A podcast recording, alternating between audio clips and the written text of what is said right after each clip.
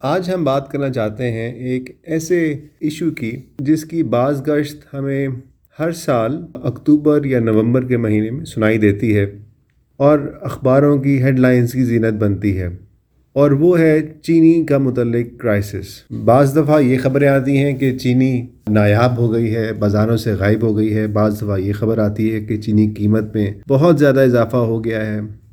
بعض دفعہ یہ خبر آتی ہے کہ پاکستان میں چینی مافیا سرگرم ہے۔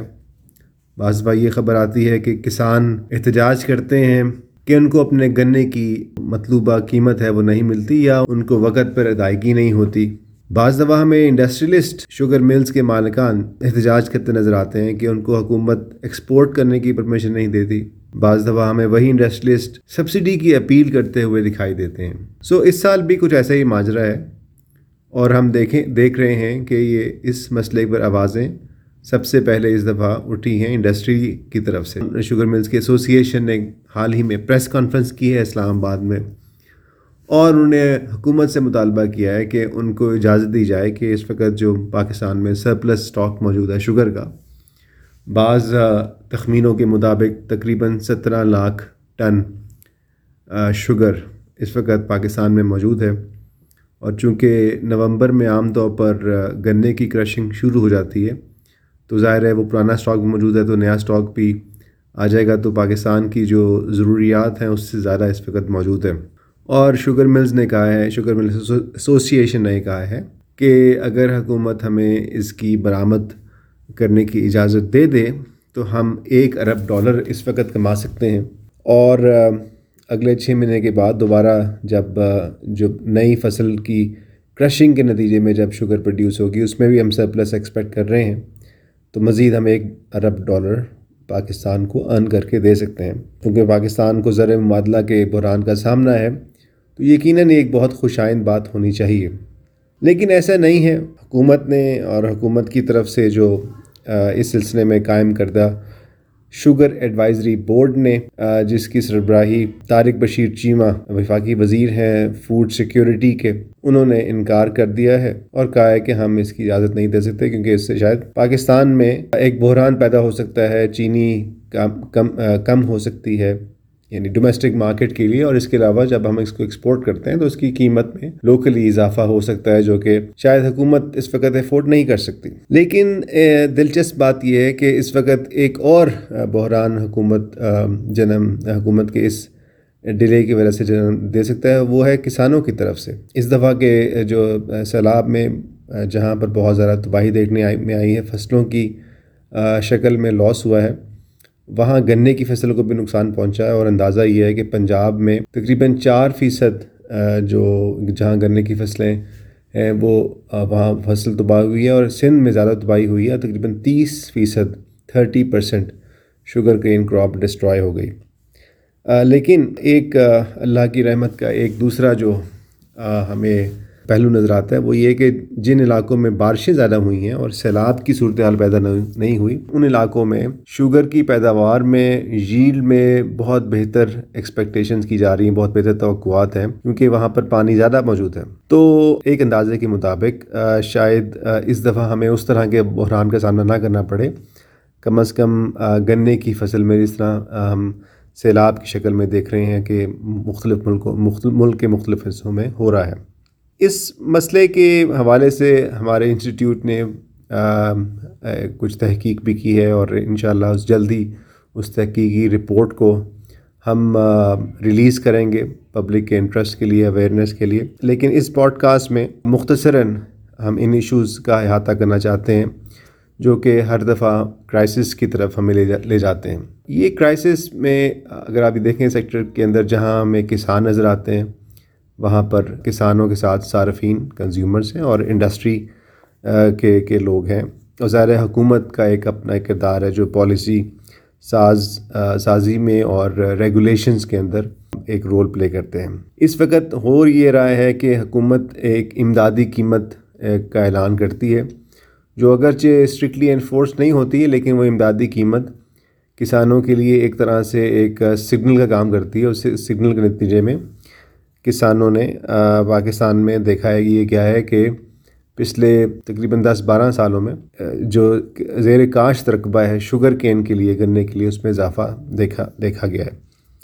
بلکہ لوگوں نے کپاس چھوڑ کے گنا اگانا شروع کیا۔ اور اس کے ساتھ ساتھ ابھی حال میں کچھ ایسی اطلاعات بھی آئیں کہ پاکستان میں جو سٹرس پیدا کرنے والا جو مشہور ایریا ہے، سرگودا وہاں پر بھی کچھ کسان اس طرف مائل ہو رہے ہیں، کیونکہ اس میں ان کو زیادہ منافع ملتا ہے، یہ ذرا بہتر کیش کراپ ہے، اور اس کے اس کے ساتھ ساتھ ایک ریزسٹنٹ کراپ ہے یعنی اس میں جلدی کیڑا نہیں لگتا۔ جبکہ کنوں کے بارے میں، کپاس کے بارے میں ہمیں، ہمارے سامنے یہ ایک تجربہ آ گیا ہے کہ اچھا سیٹ اگر نہ ہو، جیسے کپاس کی فصل میں مسلسل کمی واقع ہو رہی ہے پچھلے پندرہ بیس سالوں میں۔ تو پاکستان کو کپاس بھی امپورٹ کرنی پڑ رہی ہے اور یہی معاملہ اس وقت دوسری مختلف غذائی اجناس کے ساتھ ہو رہا ہے۔ بہرحال جہاں تک گنے کی فصل کا تعلق ہے، اس میں حکومت امدادی قیمت کو اناؤنس کرتی ہے۔ اس کے بعد حکومت یہ کرتی ہے کہ جب آپ نے کرشنگ کرنی ہے، جب فصل تیار ہوتی ہے، تو اس کی جو ڈیٹ کی اناؤنسمنٹ ہے، وہ حکومت خود کرتی ہے۔ اس کے لیے وہ کسانوں کو اور شوگر ملز ایسوسیشن کو بھی اعتماد میں لیتی ہے۔ اس کے بعد پالیسی کے مطابق حکومت اس بات کا تعین کرتی ہے کہ اس کی جو ہول سیل پرائس ہے وہ کیا رکھی جائے گی، فیکٹری کے باہر کس بھاؤ میں کہے گی۔ پھر جو حتمی پرائس ہے کنزیومر پرائس ہے، جو عام طور پر میں اور آپ ریٹیل سٹور پہ جا کر پے کرتے ہیں، اس کا تعین بھی حکومت کرتی ہے، ایک فکس پرائس رکھتی ہے۔ اور آپ کو شاید علم ہو کہ آج سے کچھ سال پہلے اس کے اوپر سپریم کورٹ نے بھی نوٹس دیا جبکہ سپریم کورٹ نے ایک پرائز فکس کر دی اور اس اور اس میں ایک اور جو تماشا یہ دیکھا گیا کہ سپریم کورٹ نے ایک نہیں بلکہ دو پرائسز فکس کیں۔ ایک کمرشل پروڈکشن کے لیے تھی، کمرشل یوزیج کے لیے تھی کہ پاکستان میں تقریباً ستر سے فی، اسی فیصد جو چینی پروڈیوس ہوتی ہے اس کا استعمال کمرشل اور انڈسٹریل سیکٹر میں ہوتا ہے، جو ہمارے مختلف انڈسٹریز ہیں، جیسے بیکری ہے جوسز ہے سافٹ ڈرنکس ہیں مٹھائیاں ہیں، ان میں شوگر کا استعمال ہوتا ہے اور وہ ہم انڈائریکٹلی کنزیوم کرتے ہیں۔ اور تقریباً بیس فیصد جو ہے شوگر ہم گھروں میں استعمال کرتے ہیں۔ تو اس حوالے سے بھی حکومت اپنا ایک ریگولیٹری اس کا ایک فٹ پرنٹ موجود ہے۔ اور اس کے بعد آپ دیکھیں، اگر کسی سال پاکستان میں جیسے شوگر جیسے اس سال ہے سرپلس ہو گئی ہے۔ شوگر کے سٹاکس موجود ہیں۔ کسان پریشان ہیں کہ شوگر ملز کے پاس ابھی پرانا سٹاک پڑا ہوا ہے، وہ تو ان سے نیا اس سال گنا کیوں کر خریدیں گے؟ اور اس کے اندر ایک پرابلم یہ ہے کہ یہ گندم یا چاول کی طرح آپ گنے کو سٹور نہیں کر سکتے ہیں۔ اور اس کو را فارم میں ایکسپورٹ بھی نہیں کر سکتے ہیں۔ تو جیسے وقت گزر گزرتا جاتا ہے، اس طرح اس کے اندر جو مٹھاس یا سکروز کی کانٹینٹ گنے کے اندر وہ کم ہوتا جاتا ہے اور اس کی ویلیو دن بدن کم ہو جاتی ہے۔ سو کسانوں کے لیے جو آلریڈی اسپیشلی جو اسمال فارمرز ہیں، وہ آلریڈی ان کا انحصار ہوتا ہے فائنانسنگ کے لیے اس علاقے کے شوگر ملز کے مالکان کے اوپر۔ تو ان کی مجبوری میں دگنا اضافہ ہوتا ہے۔ ایک تو انہوں نے وہ پیسہ واپس کرنا ہوتا ہے، وہ کریڈٹ واپس کرنا ہوتا ہے۔ دوسرا، ان کو وقت پہ ادائیگی کا مسئلہ ہوتا ہے۔ اس لیے ان ان کے اوپر ایک دوہرا دباؤ ہے اس وقت جبکہ شوگر ملز کے پاس ایکسیس اسٹاک موجود ہے۔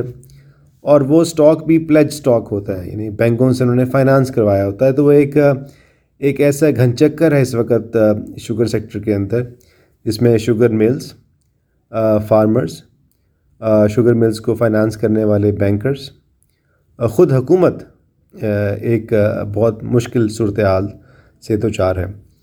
اور جیسے میں نے آپ سے کہا کہ جہاں پر شوگر مل کی، جہاں پر شوگرز کی کی سرپلس ہے، وہاں پر ایکسپورٹ کی پرمیشن کے لیے وہ حکومت کے اہم و کرم پہ ہیں۔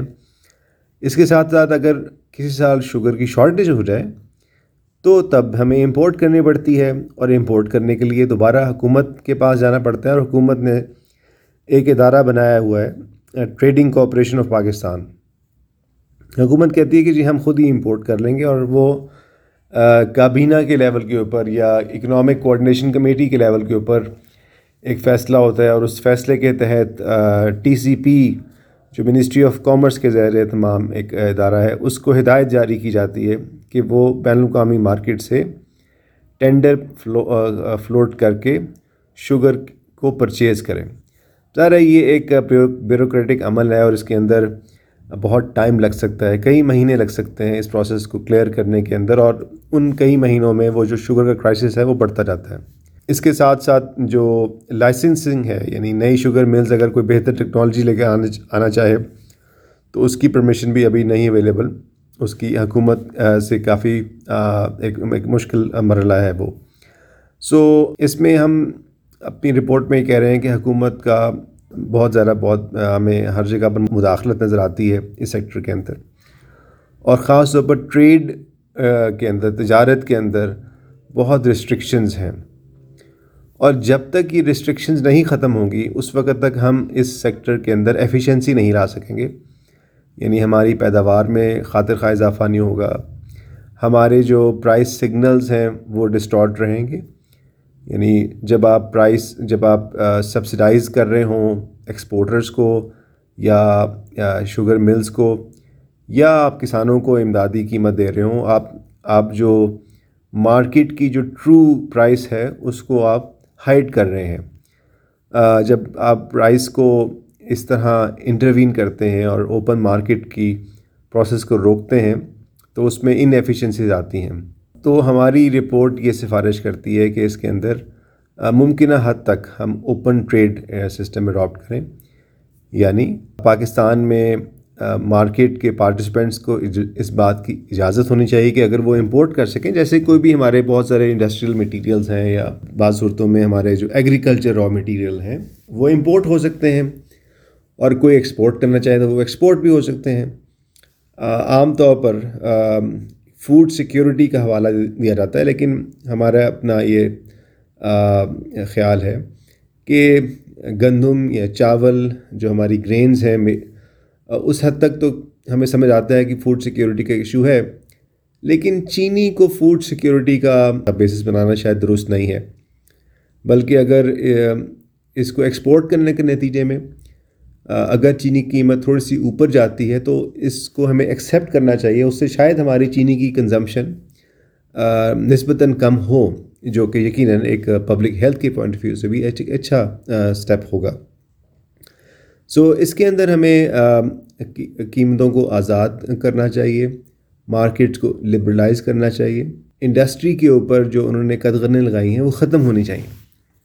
اس میں ایک ہم ایک کوشن کے طور پر ضرور اس بات کو مد نظر رکھ رہے ہیں اور وہ یہ ہے کہ فارمرز کو کا جو لاس ہے، بالخصوص اگر ان کا کسی نیچرل ڈیزاسٹر کے نتیجے میں لاس ہوا ہے، جیسے ابھی حال ہی میں دیکھا گیا ہے ہم نے ذکر کیا پنجاب میں تقریباً چار فیصد اور سندھ میں تقریباً تیس فیصد جو کھڑی فصلیں ہیں گنے کی وہ تباہ ہوئی ہیں۔ تو ان فارمرز کو فوری طور پر کمپنسیٹ کرنا چاہیے کیش کمپنسیٹ کرنا چاہیے، تاکہ وہ اگلی فصل کے لیے اپنے آپ کو تیار کر سکیں۔ عام طور پر ان کسانوں نے ادھار کے اوپر مختلف اپنے جو سپلائز ہیں، بیج ہیں فرٹیلائزر ہے وہ خریدا ہوتا ہے۔ تو، اور وہ فصل بیچ کے ہی ادھار پورا کرتے ہیں ہمارے اسی فیصد کسان۔ اور اپنا جو ایک سال کا گزارا ان کا، وہ اسی کیش سے ہوتا ہے، اسی انکم سے ہوتا ہے۔ تو حکومت اگر اس موقع پر ان کسانوں کی بھرپور امداد کرے تو ہمیں اس بات کی یقیناً حمایت کرنی ہوگی۔ اس کے علاوہ جیسے ہم کراپ انشورنس کا میکانزم اڈاپٹ کر سکتے ہیں، کسانوں کسانوں کی جو اگر شوق لگتا ہے ان کو کسی بھی اس طرح کے ڈیزاسٹر کی ضرورت میں فیوچر کے لیے وہ ہمیں کرنا چاہیے۔ اس کے علاوہ اگر کسانوں کو ہمیں بہتر بیج فراہم کرنے کے لیے، ان کی پروڈکٹیوٹی بڑھانے کے لیے ان کے جو ییلڈ کو بہتر کرنے کے لیے یا ایون انڈسٹری کی ایفیشنسی کو بہتر بنانے کے لیے اگر حکومت اس میں کچھ خرچ کرتی ہے جو کہ سیکٹر کے لیے فائدہ مند ہو، تو اس کی بھی ہم سپورٹ کریں گے۔ لیکن پرائسز میں مداخلت نہیں ہونی چاہیے۔ اس سسٹم کو زیادہ بہتر ایفیشینٹ ہونا چاہیے۔ جن قوانین کے تحت یہ سیکٹر کام کر رہا ہے، وہ قوانین آج سے اسی یا نوے سال پہلے بنائے گئے تھے۔ ان کو ری وزٹ کرنے کی ضرورت ہے۔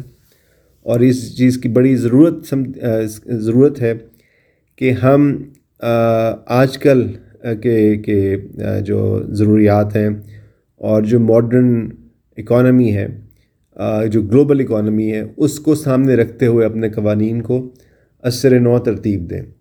اور قوانین کے ساتھ ساتھ جو ان قوانین کو نافذ کرنے والی بیوروکریسی ہے اس کی بھی ری اورینٹیشن کی جائے اور ان کے کردار کا تعین کیا جائے۔ اس وقت دیکھا یہ گیا ہے کہ ڈسٹرکٹ مینجمنٹ گروپ یا جو بیوروکریسی کے جو باقی ادارے ہیں، ان کو حکومت ایک ہی ٹاسک دیتی ہے اور وہ ہے price control price control price control یہ حکومت کے وسائل کا یہ ضیاع ہے اور اس کو بند ہونا چاہیے، بلکہ چونکہ ہم اپنے قوانین میں اور آئین میں اکثر اسلام کا بھی ریفرنس دیتے ہیں اور اس پر میں نے الگ سے کچھ تحقیق کی ہے اور میرا یہ ویو ڈیولپ ہوا ہے کہ اگر آپ اسلامک لاز کا مطالعہ کریں اس پہ احادیث مل جاتی ہیں، تو اس میں پرائز کنٹرول کی ممانعت آئی ہے۔ یعنی پرائسز کو اوپن رکھنا چاہیے، لیکن باقی اور ذرائع ہیں۔ ہم کنزیومر کی پروٹیکشن کیسے کر سکتے ہیں؟ ہم مارکیٹ کے اندر جو فراڈ ہوتا ہے، اس کو کیسے منیمائز کر سکتے ہیں؟ جو استحصال ہوتا ہے، اس کو ہم کیسے کم سے کم کر سکتے ہیں، وہ ایک دوسری بحث ہے۔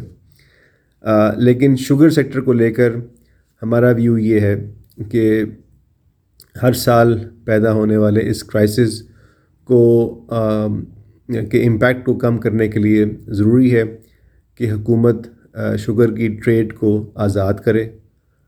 حکومت اس شوگر سیکٹر کے اندر لائسنس راج کا خاتمہ کرے۔ اور جہاں تک ممکن ہو کسانوں کی امداد ضرور کرے، مگر امدادی قیمت نہ دے کر اور امدادی قیمت کے بجائے کسانوں کو بہتر مواقع دے کر، کسانوں کے لیے انفراسٹرکچر بہتر کر کے، ان کے لیے اگر کوئی جیسے سیلاب کی شکل میں ان کا لاس ہوا ہے، وہ پورا کر کے وہ ضرور امداد کی جائے، لیکن مارکیٹ میکینزم کو ڈسٹرب نہ کیا جائے۔ امید ہے آپ کو ہمارے خیالات پہنچانے کی ہمارے خیالات پہنچانے کی کوشش یہ پسند آئے گی۔ اپنا فیڈ بیک ضرور دیجیے گا۔ فی امان اللہ۔